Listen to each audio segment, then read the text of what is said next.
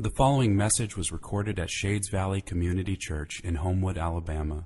For more information and resources from Shades Valley, please visit us at shadesvalley.org. Genesis chapter 1. Today is the first Sunday of the season of Advent. We lit the hope candle to begin our service together. And we're beginning a new series simply entitled Working in the Waiting. If you are familiar, unfamiliar, excuse me, if you're unfamiliar with the season of Advent, basically, it's a season that's celebrated over the course of the four Sundays that precede Christmas Day. And those, those four weeks, they're meant to represent the time period that takes place between your Old and New Testament in your Bible. So, between your Old and New Testament, you may simply turn a page that's labeled the New Testament, but that page represents 400 years, often 400 years of silence. So, to represent those 400 years, we often call it, excuse me, the 400 years of silence. And to, re- to represent those 400 years, we take four weeks. Four weeks to wait, much like the people of God during those 400 years waited for God to fulfill his promise to send a Messiah. We take four weeks to remember that waiting and to wait alongside of them, to wait for the coming of Christmas Day when we celebrate the coming of Christ, the advent of Christ. That's what advent means. It's a Latin word that simply means coming. And so we take this season to look back on God's faithfulness. He promised to send Christ the first time, and He did. But this season isn't just about looking back. No. We look back on God's faithfulness, and that looking back is meant to cause us to look forward in faith. God promised to send Christ the first time, and He did, and that stirs up faith in us to look forward at His promise that He will send Christ again. Christ will have a second advent. And so we look back at the faithfulness of God and we say, He promised to send Christ, and He did. And we look forward, He has promised to send Christ again, and He will. This season reminds us that we are still the waiting people of God. For we await Christ's second advent. O come, O come, Emmanuel is still our song. And we are still a people who long to one day sing fully and finally, Joy to the world, the Lord is come. Advent as a season, whether you're looking backwards or whether you're looking forwards, Advent as a season is about God's faithfulness to his waiting people. It's a season about God's faithfulness to his waiting people. And shades, we live as a waiting people. What's that supposed to look like? Like living now as his people in the waiting, what does that look like? Because if we're honest, time spent waiting often feels just like wasted time. Whether you're waiting in a line or whether you're waiting on your children eternally, like it just feels like wasted time. With time spent waiting feels like nothing important is happening. You're waiting for something important to to happen. If we look back at the first advent of Christ, doesn't that kind of reinforce the message that, that times of waiting aren't really that important? I mean, the 400 years between your Old and New Testament are called the 400 years of silence. Nothing about those years is recorded in your Bible. Like, doesn't doesn't that make it feel like, well, nothing important was happening? It's just a waiting period. And, and isn't our waiting for the second advent of Christ just like that? Just waiting time, wasted time, not even important enough to be recorded in the pages of, of Scripture. Aren't we just in a waiting period? I think, Shades, I think that we can often feel this way like what we do with our lives right now doesn't even matter. It has no importance or significance in the kingdom of God. But, shades, that is a lie. Your life matters. That one's one of mine. It's just saying amen. Your life matters. For God has not created you to waste away in the waiting. No, He has called you to work in the waiting. There's a lot more to what our life looks like in this waiting period, but this is what we're going to focus in on this Advent season. God's call on our lives to be working in the waiting. He has given you, God has given you a calling in the here and now. He has given you a vocation. That word, vocation, that word is going to be incredibly important throughout our Advent series. Vocation. Unfortunately, it's a word that often gets tossed around as if it's a synonym for occupation. Occupation, vocation, job, whatever. It's not a synonym for occupation, it's a theological word.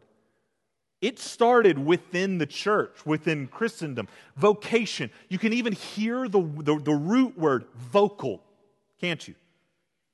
It, it, the word itself actually comes from the Latin vocatio, which simply means call or summon. A vocation is a calling, it's something you've received, it's something that you've been called to, brought to. A vocation is a, is a calling, something God has called you to work at. I, throughout this series, I'm going to use the terms vocation and work interchangeably, but not interchangeably as vocation and occupation. Those are the same thing. That's how it's normally used, like I just said a minute ago. When we hear vocation, we hear we think 40 hour work week for which I draw a paycheck. I just do this thing either maybe to derive importance from my own life or I do it in order just to pay bills and put food on the table. But that's, that's vocation. Now, I want to pull that word vocation away from that, and I want to pull it over here into theological land and define it theologically for you. A vocation is whatever God has prepared and placed you to do. And I want to pull the word work over there too. Your work, Christian, whether you're paid for it or not, whether it's 40 hours a week or not, whatever it is, your work, your vocation is what God has prepared you and placed you to do. We're going to flesh that out a little bit more. But a vocation, it's a calling, something God has called you to work at. Give a significant portion of your waking life to. For many of us, that is a paid job. You work a paid job, that's your vocation, at least currently, or one of your vocations. You may have more than one. You're a parent, you got more than one. You're a spouse, you got more than one. You're single, you got more than one. There are lots of vocations we can, we can talk about, but if you work a paid job, there's your vocation. But for others, maybe you're at a phase of life where being a student, it's your vocation, it's your calling. Maybe your vocation is being a stay at home parent, but whatever it is, you, Christian, right now in the waiting, you have a vocation. You have a calling, a reason to be working in the waiting. And as soon as I say that, like I've had this conversation individually enough to know the objections that are coming.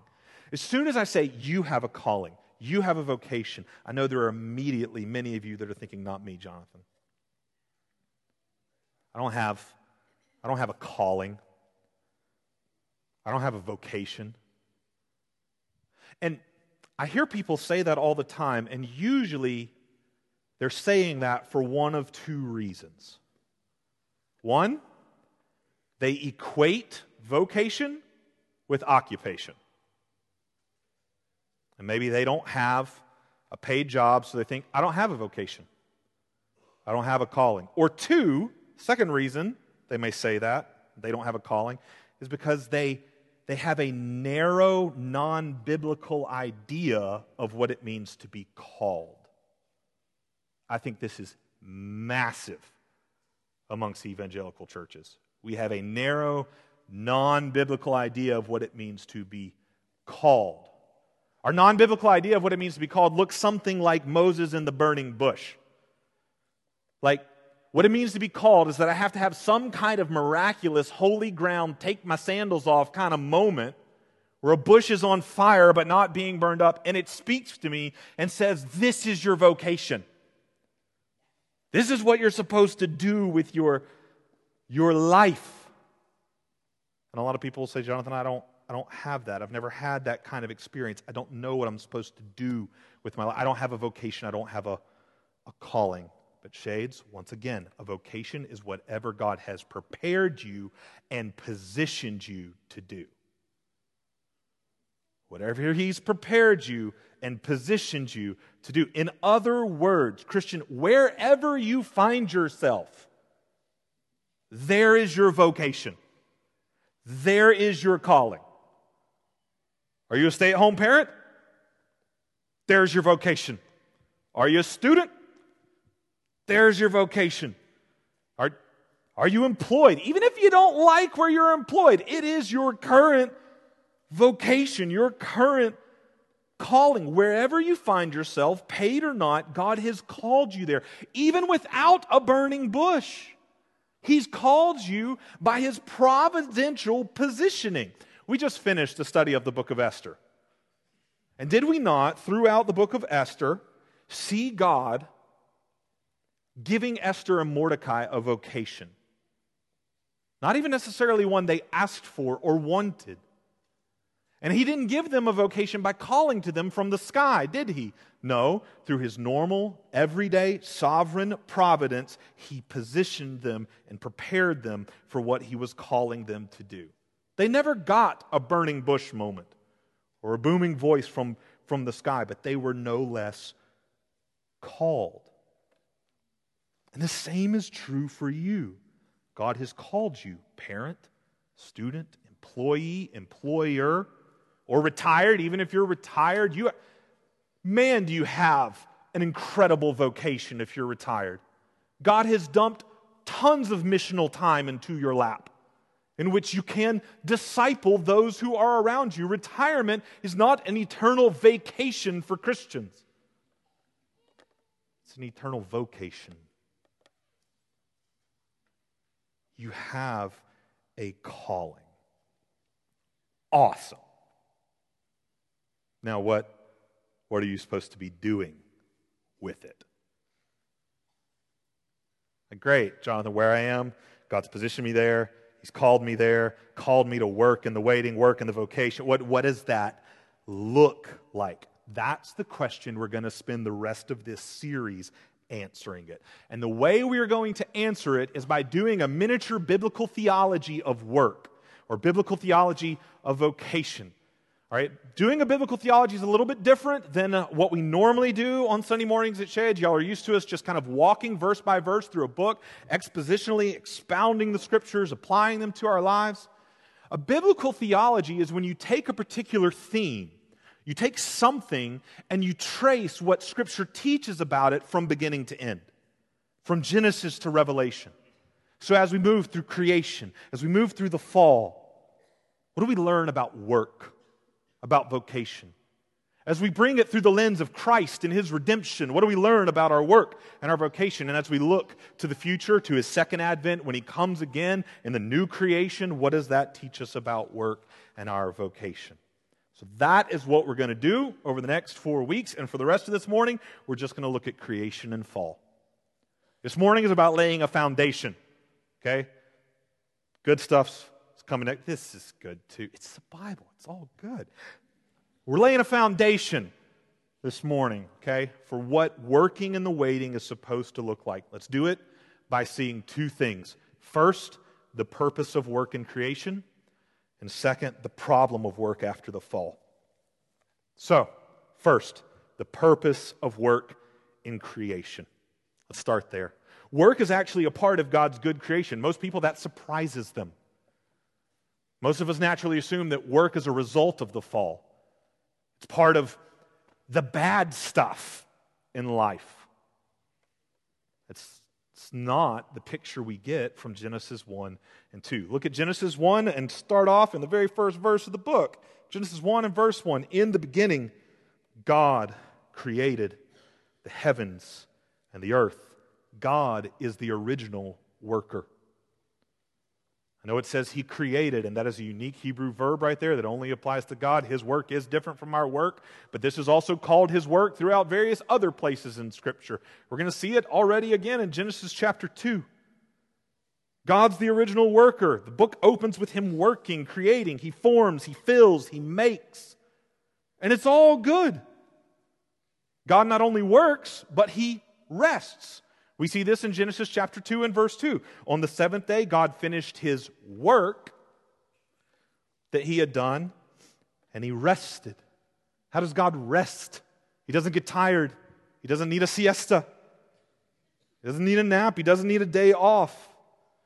Old Testament scholar Allen Ross, brilliant, he, uh, he helpfully points out that the concept of rest here and Sabbath rest, talked about throughout the creation narrative, is not so much a ceasing from work as it is a celebration of the work that has been done.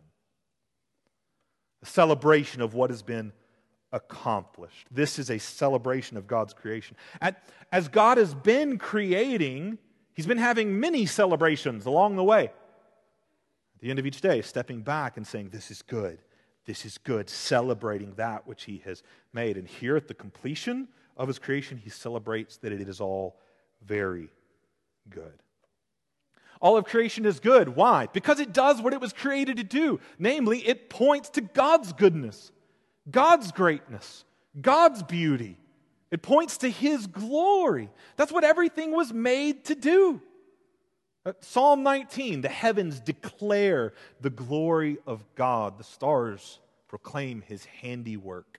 Everything was made to show that God is good, beautiful, great, glorious. This is why we travel long distances to see works of nature, to see their beauty, their goodness, their grandness. It's a, it's a small, thimble full reflection of the glory of, of the God who created it all. So God works and He rests. All of this is a foundation for understanding our own purpose in working because Look at verse 26 of Genesis 1. Genesis 1 26 says, Then God said, Let us make man in our image, after our likeness. God, the worker, creates us to be like him. There's a lot tied up in what the image of God means, and a lot of it's debated, but at the very least, it means this we're meant to image him. An image is a small representation of a much larger reality. We, we are meant in some way to image forth God and who He is, and He is a worker. And so I believe that what we're going to see here in the text is that we are meant to image forth in our own working the glory, the goodness, the greatness, the beauty of God. Just look at the rest of verse 26. Why are we being created in the image of God? The rest of verse 26. And let them have dominion over the fish of the sea, over the birds of the heavens, and over the livestock, and over all the earth, and over every creeping thing that creeps on the earth.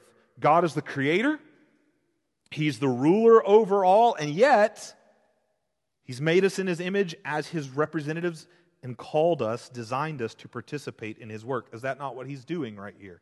He's the creator, he rules over all, and he gives rule to us. Have dominion over all of creation. We are given this vocation of ruling over creation in the way in a way that shows who God is and what he's like. We're workers because God is a worker. This is echoed all throughout the books of the law. I mean, you just go to somewhere like the Ten Commandments, Exodus chapter 20, verses 8 through 11 say that we're to observe the Sabbath day and keep it holy. Six days we're to labor, but on the Sabbath we're not. We re- Why? For God labored for six days and rested on the Sabbath. In other words, you're a worker and a rester because God is. And you are made to image Him. Our work is designed to point to Him. God said, steward this world, spread throughout it. Just look down at verse 28. That's what he says Be fruitful and multiply and fill the earth. Take my image, who I am, spread it everywhere. Ancient kings would set up images of themselves at the borders of their land to show this is the land that I rule. God creates an image of himself and puts it on every place on the planet. This is where I rule. This is what we're supposed to do. We're, we're designed to steward this world, spread throughout it, do all of it in such a way that we are a small image of, of Him. When people see the way that you work, They're to see a picture of the way that God works. When people see the way that you rest, rest is, we already said, it's a, it's, a, it's a celebration of God and who He is and His goodness and His greatness. What is that? That's worship. This is what we do on our day of rest, is it not? We gather together. This is rest, people. We gather together and we worship.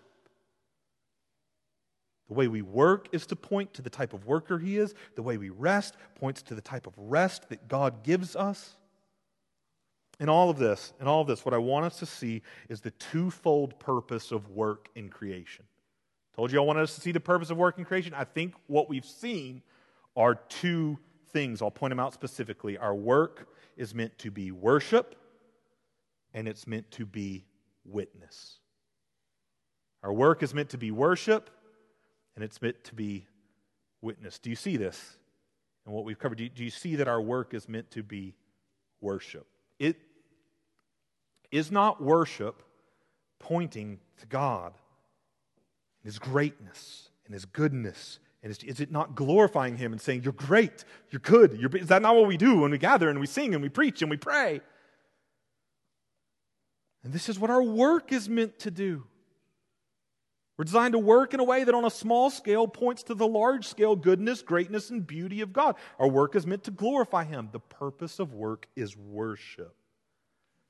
That becomes even more obvious in Genesis chapter 2. If you flip over to Genesis chapter 2, where we have God as the original employer, hiring his employee, if you will, Genesis chapter 2 and verse 15, he gives man a specific job. It says, The Lord God took the man and put him, it's wherever God has positioned you, right? Prepared you, placed you. God took the man and he put him in the Garden of Eden to work it, avad, and keep it, shamar. To work and to keep. I tell you those Hebrew terms, avad and shamar, because they're used all throughout the books of the law, primarily to refer to the work of the Levites in the tabernacle. They were to work and to keep. These are terms of worship, serving. Adam was placed in this garden sanctuary of God as a priest to work and to keep it as worship. His work was meant to be worship, and so is ours. Purpose of our work is worship. But not only that, do you see how our work is also meant to be witness? I told you it has a twofold purpose. Our work is meant to be witness because it's done before the world. We talked about this. We image forth who God is and what He's like to the world. We've been created in His image, told to be fruitful, multiply, fill the earth with His image, point the world to His goodness, His greatness, and His beauty, His, his glory. Our, our work is worship, and because it is worship, it's also witness to the world. Christian, this is your vocation. Worship. Love the Lord your God with all your heart, with all your soul, with all your might, and that includes with your work. Worship. And love your neighbor as yourself. Show them the God you love and worship. Witness. Make disciples. Introduce the people of the world to the God of this world. Love God, love neighbor, make disciples. Great commandment, great commission. This is your vocation. Worship and witness. And this is your vocation no matter what your occupation is. Like, no matter if you're an employee or employer, no matter if you're a stay at home parent, student, un- unless your op- occupation is illegal or immoral. Like you're a hitman or something.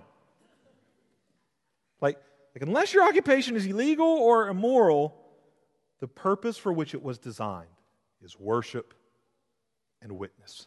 Shades, don't buy into the lie that your specific vocation doesn't matter. Like, don't think, oh, that sounds great, Jonathan, but I'm just a teacher. I just work on an assembly line in a, in a factory. I'm just a stay at home parent. I'm, I'm just in advertising. I'm just a sales clerk. I'm just, I'm just, I'm just. You're just a creation of the living God with potential to display his glory in your work, no matter what it is. Adam was just a gardener, David was just a shepherd. Peter was just a fisherman. Jesus was just a carpenter.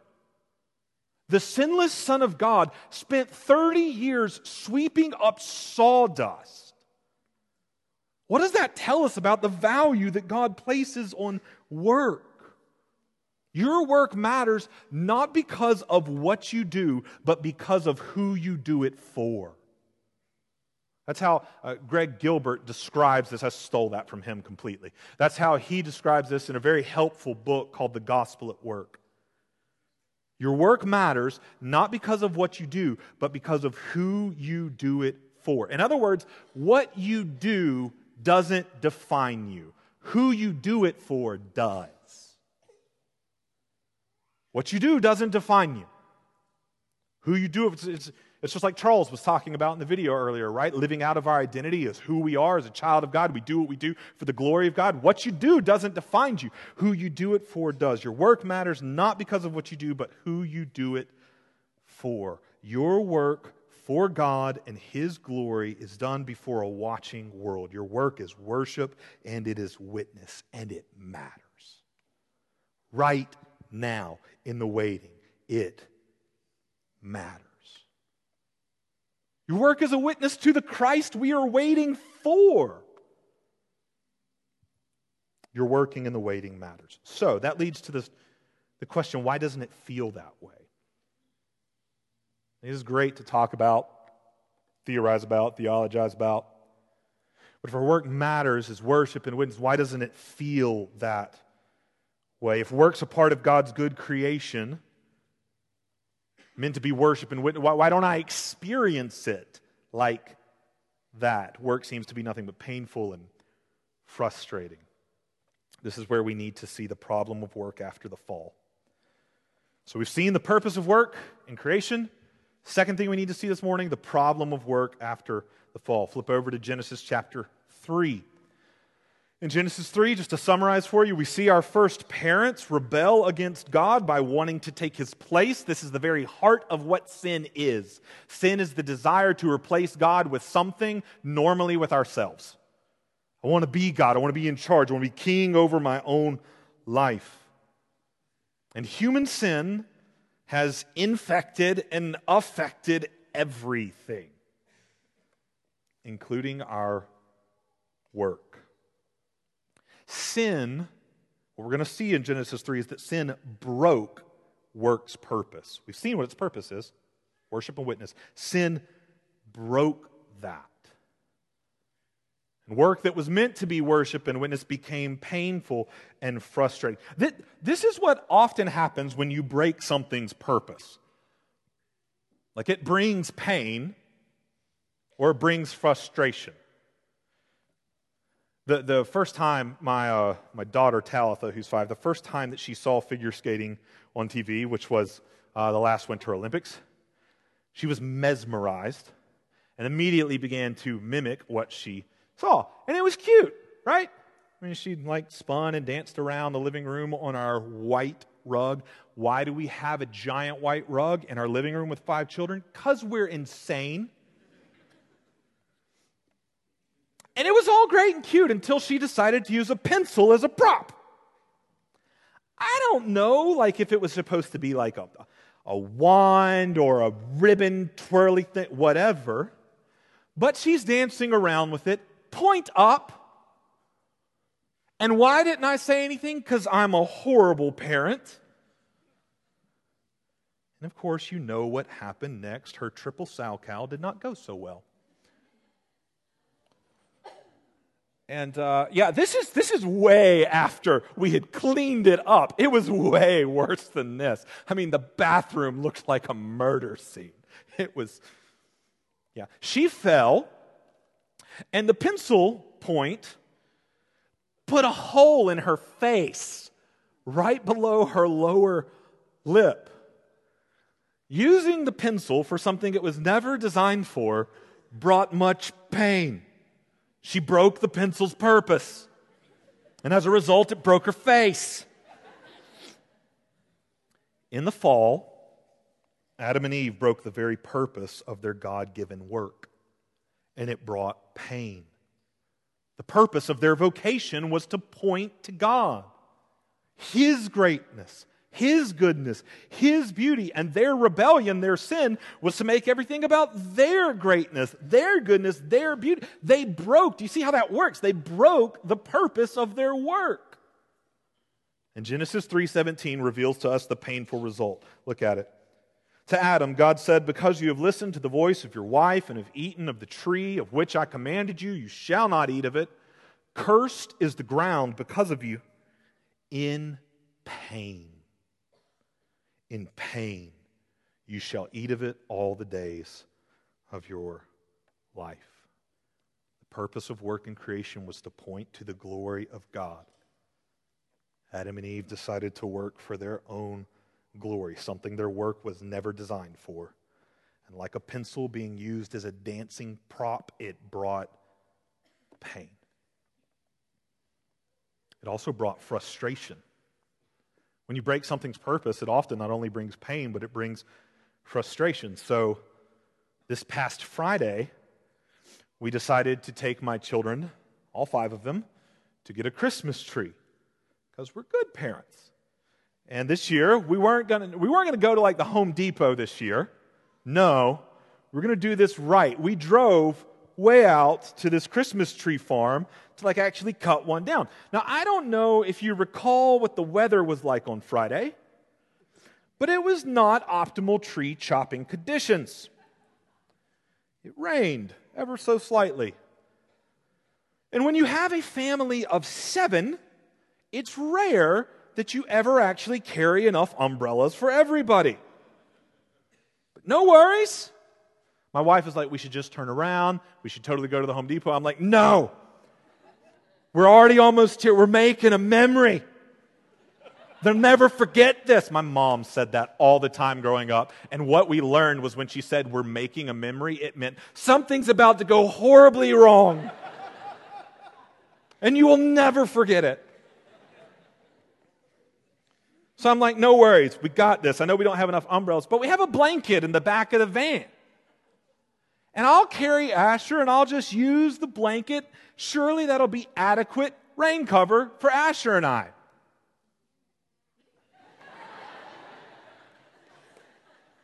As you can tell, we felt very differently about this experience. Just in case you're wondering, our tree is from the Home Depot.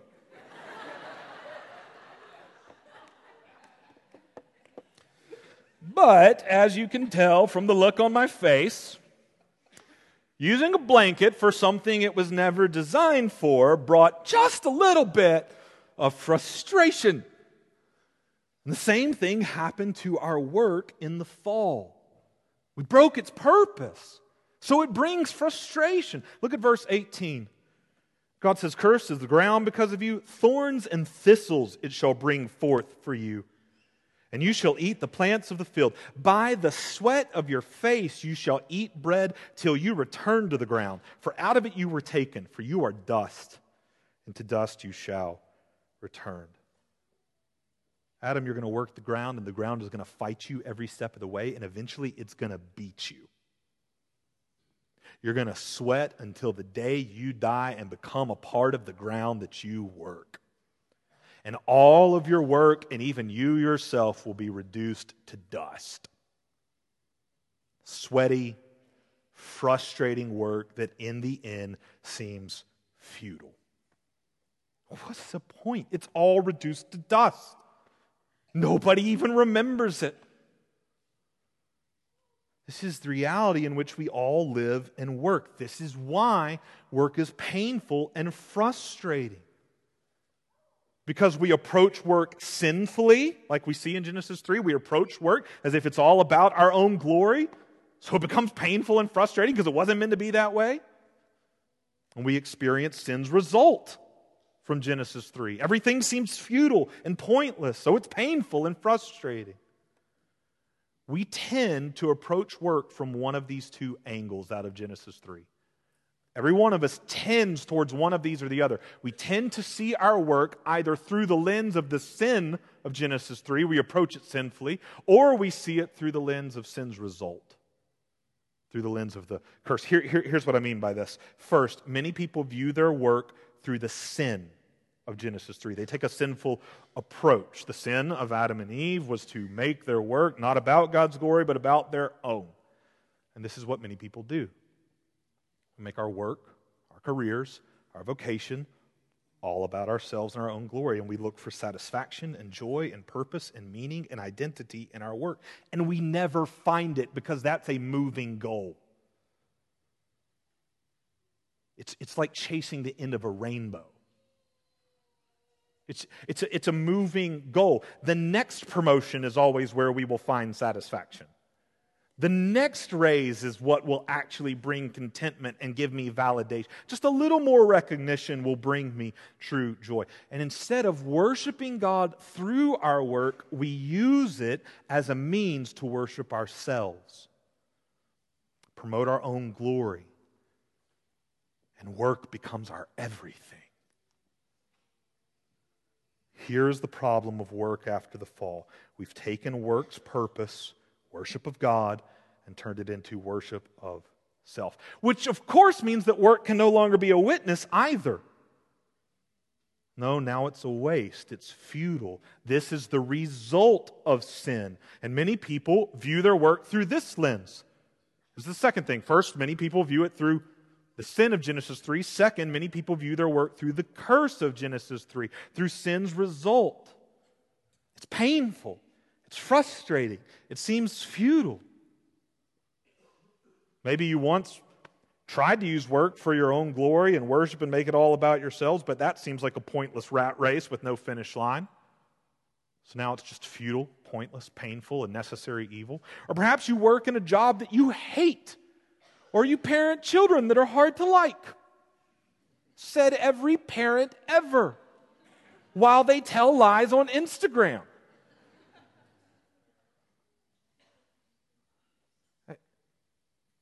Perhaps you work in a job you hate, but you do it because you just got to pay the bills, or you do some task that seems pointless. We aren't the first to feel those things. Solomon, I mean, if there was ever a, a person whose work held meaning, he's the king of Israel, wisest man to ever live. He says this about his work in Ecclesiastes 2, verses 18 and 19. I hated all my toil in which I toil under the sun. Why? Because I see that, that I must leave it to the man who will come after me. And who knows whether he will be wise or a fool. Yet he'll be master of all for which I have toiled and used my wisdom under the sun. This also is vanity. Solomon says, I spend my whole life working, and for what? Like it amounts to nothing. It's futile. Death is going to take it all from me. And even if some of it gets left behind, who knows what the person coming next that inherits it is going to do with it? I mean, just waste it. Nothing I do, he says, makes an ultimate difference. It all feels pointless. And instead of our work being used as a witness, we waste it because we see work as nothing, pointless. This is the problem of work after the fall. We view it through the sin of Genesis 3, take a sinful approach, use it to worship ourselves, work as our everything, or we view it through the curse of Genesis 3. It's futile, and we waste our work because work is nothing. Are, these really the only two options? Like, is this the way it has to be? Does our, our working in the waiting really amount to nothing but self worship or, or a waste? Pain and frustration. or is there any hope? We lit a candle at the beginning of our service that stands for hope. lit a candle that stands for hope that celebrates a season in which a great light breaks into darkness. And even in the darkness of Genesis chapter 3, that light of the hope of the gospel already breaks through. It does it in verse 15. Amidst the very words of the curse, God in verse 15, Genesis 3:15, he makes a promise that one day that curse will be crushed.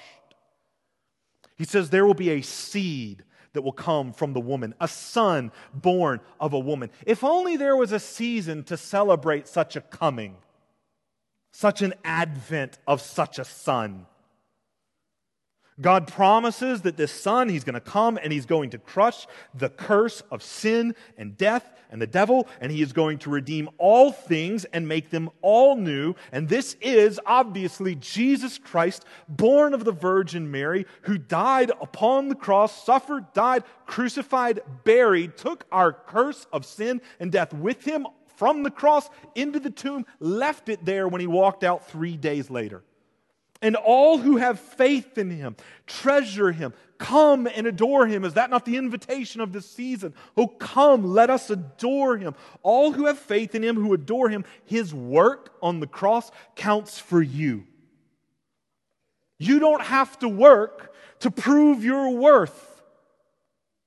Christ has done all the work for us, and his work is not a waste.